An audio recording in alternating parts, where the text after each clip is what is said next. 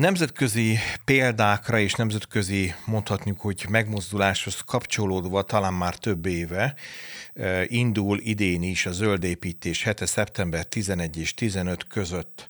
Maga az építés fogalom és a zöld fogalomnak a fúziója egyesítésénél nyilván nem olyan nehéz kitalálni, hogy mi lehetnek a főbb hívó szavak, hisz akár a mezőgazdaság, akár más iparágak is keresik azokat az alternatívákat, megoldásokat,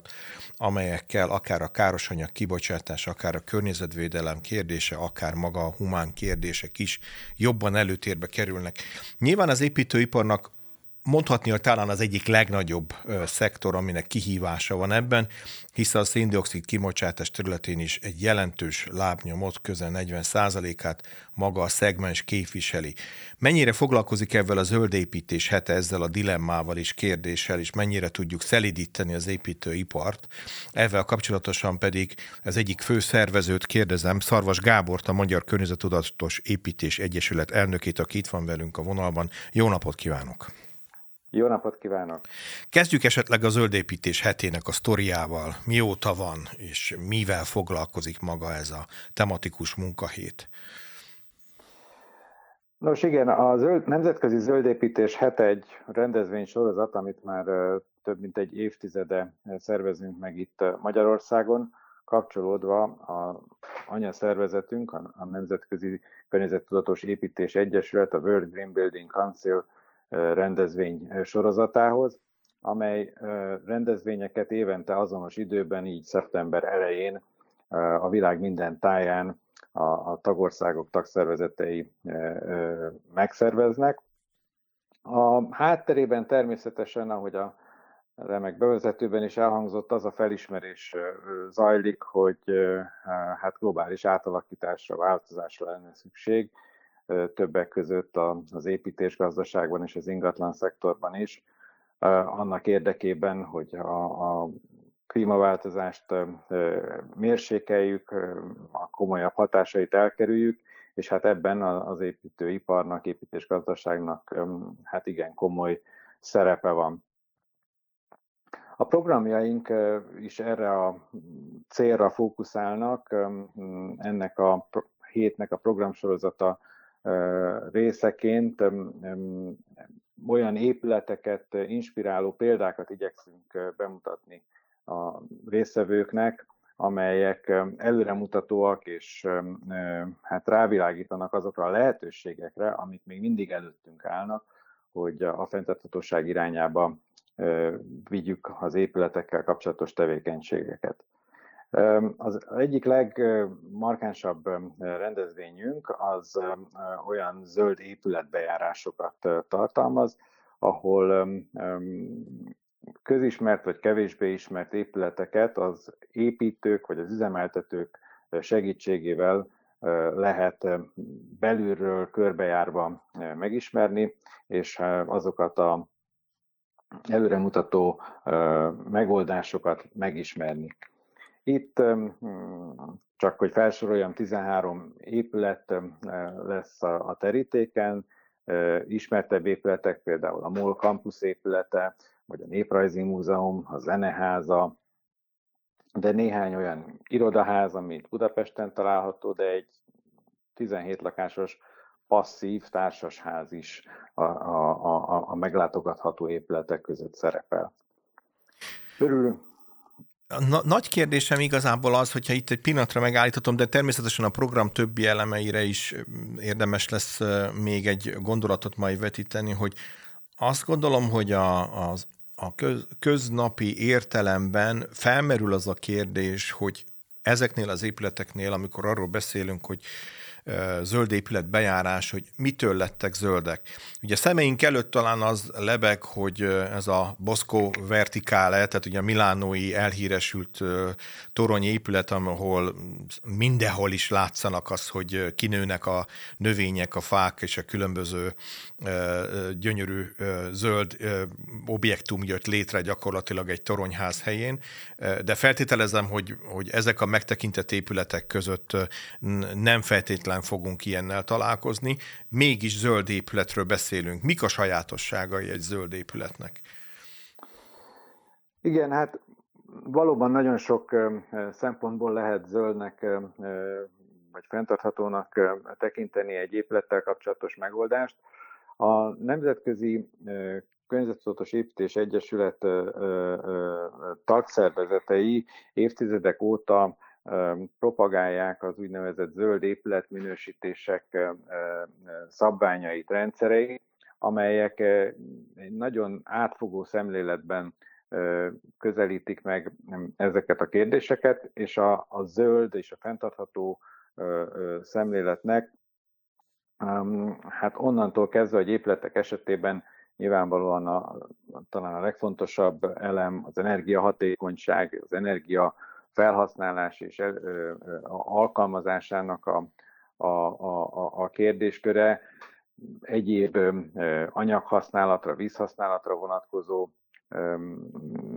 takarékos vízhasználatú eszközök, például beépített mosdókba, konyhákba, vizes helységekbe alkalmazott anyagtakarékos berendezések, vagy éppen a felhasznált anyagok, építőanyagok környezetbarát voltán keresztül, még sok-sok más olyan elem van, ahol, ahol hozzá tudunk tenni a fenntarthatósághoz, és ezeket a, a, a, a szempontokat egy, egy komplex értékelési rendszert, rendszerbe alkotva léteznek ezek a úgynevezett zöld épület minősítések. És nagyon sok épület, amit bemutatunk, ezek szerint a minősítési rendszerek szerint is elnyert olyan minősítést, amely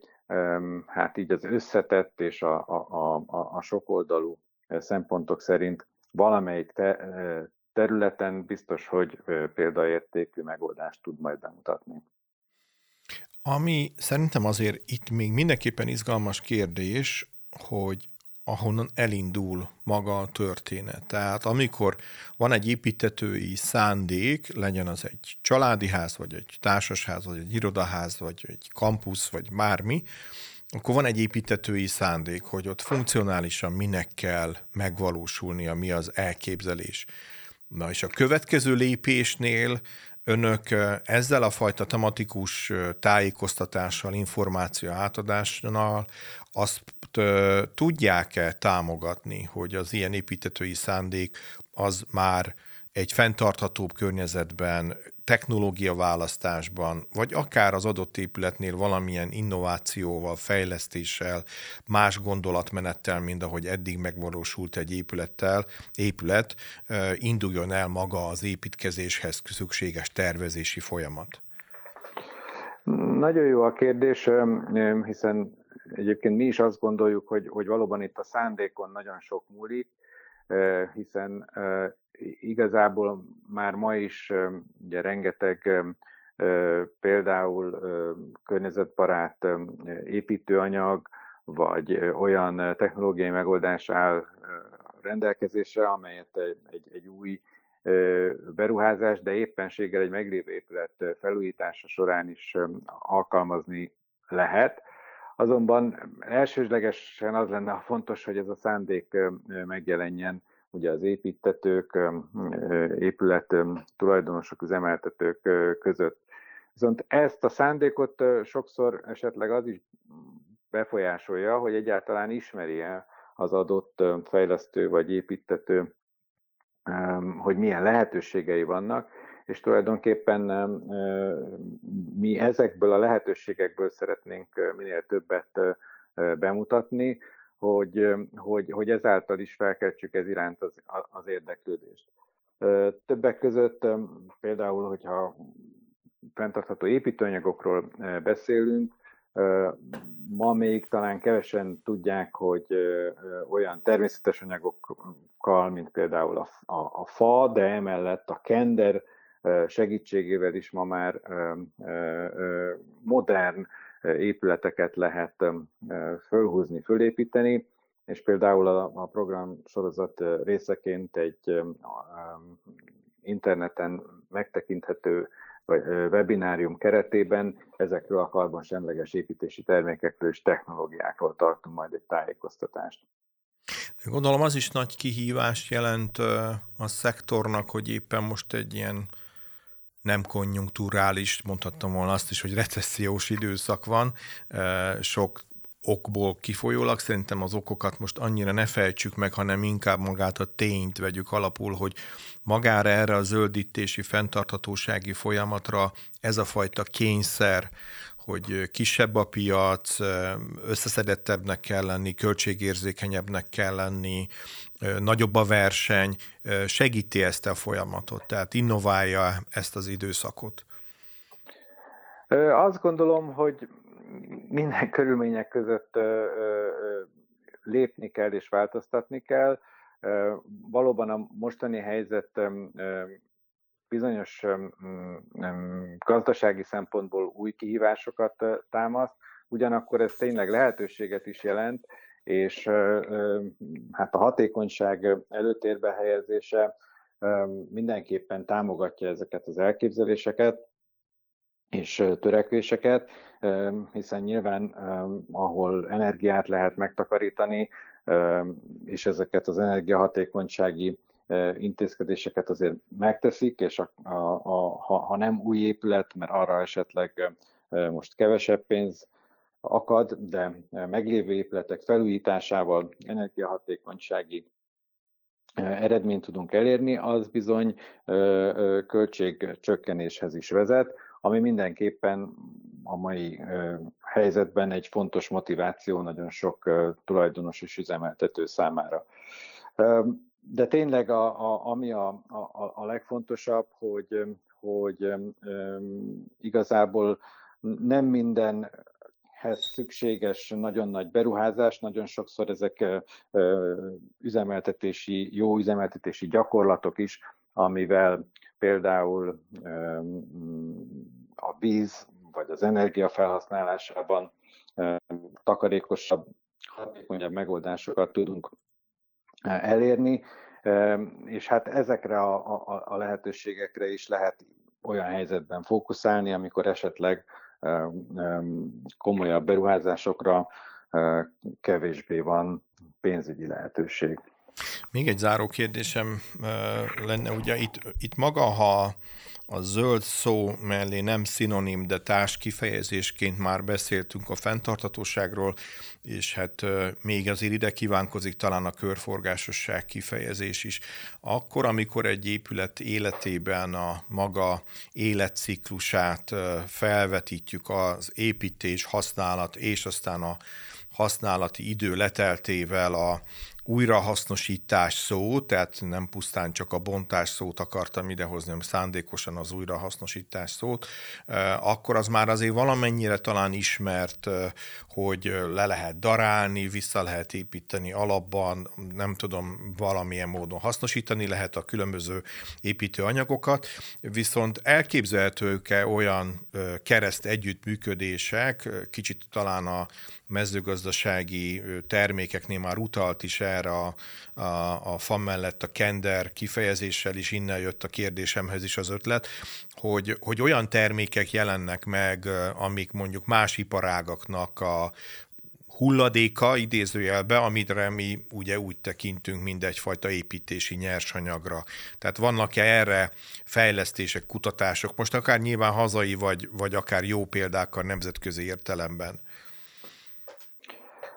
Abszolút, e tekintetben valóban a körforgásos építőipar, gazdaság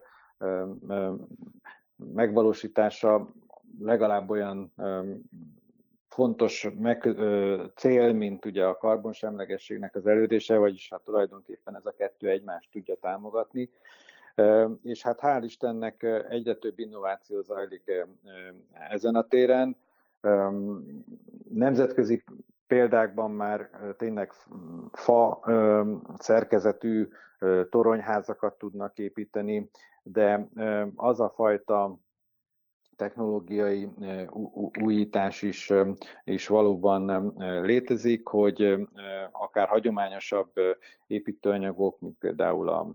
a, a beton, vagy akár tehát a vasbeton szerkezetek esetében is lehet már törmeléket felhasználni, hulladékot felhasználni, és ezáltal a, a kiindulási nyersanyagoknak a, a, a mértékét csökkenteni. De mondok egy másik lehetőséget is e tekintetben, amely pedig a, a, a, az épületek átépíthetőségének moduláris kialakításának uh-huh. segítségével megvalósítható. Ilyen esetben tulajdonképpen az épület saját szerkezeti elemeinek az újrahasznosításával állunk szembe, és e, e, ennek a révén is lehet tulajdonképpen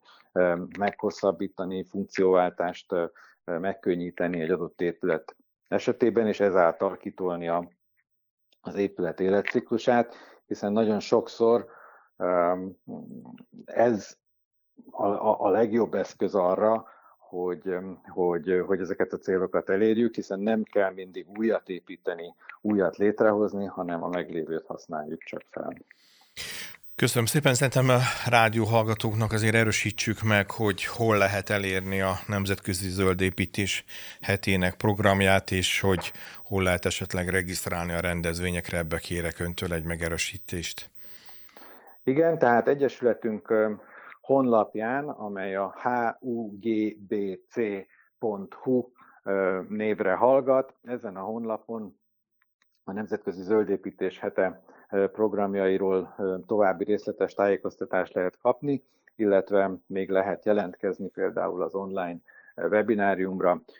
a jelentkezési részletek is az oldalon megtalálhatók. Szarvas Gábor, a Magyar Környezettudatos Építés Egyesület elnökével beszélgettünk a zöld építés hetéről. Köszönöm szépen, hogy rendelkezésünkre állt.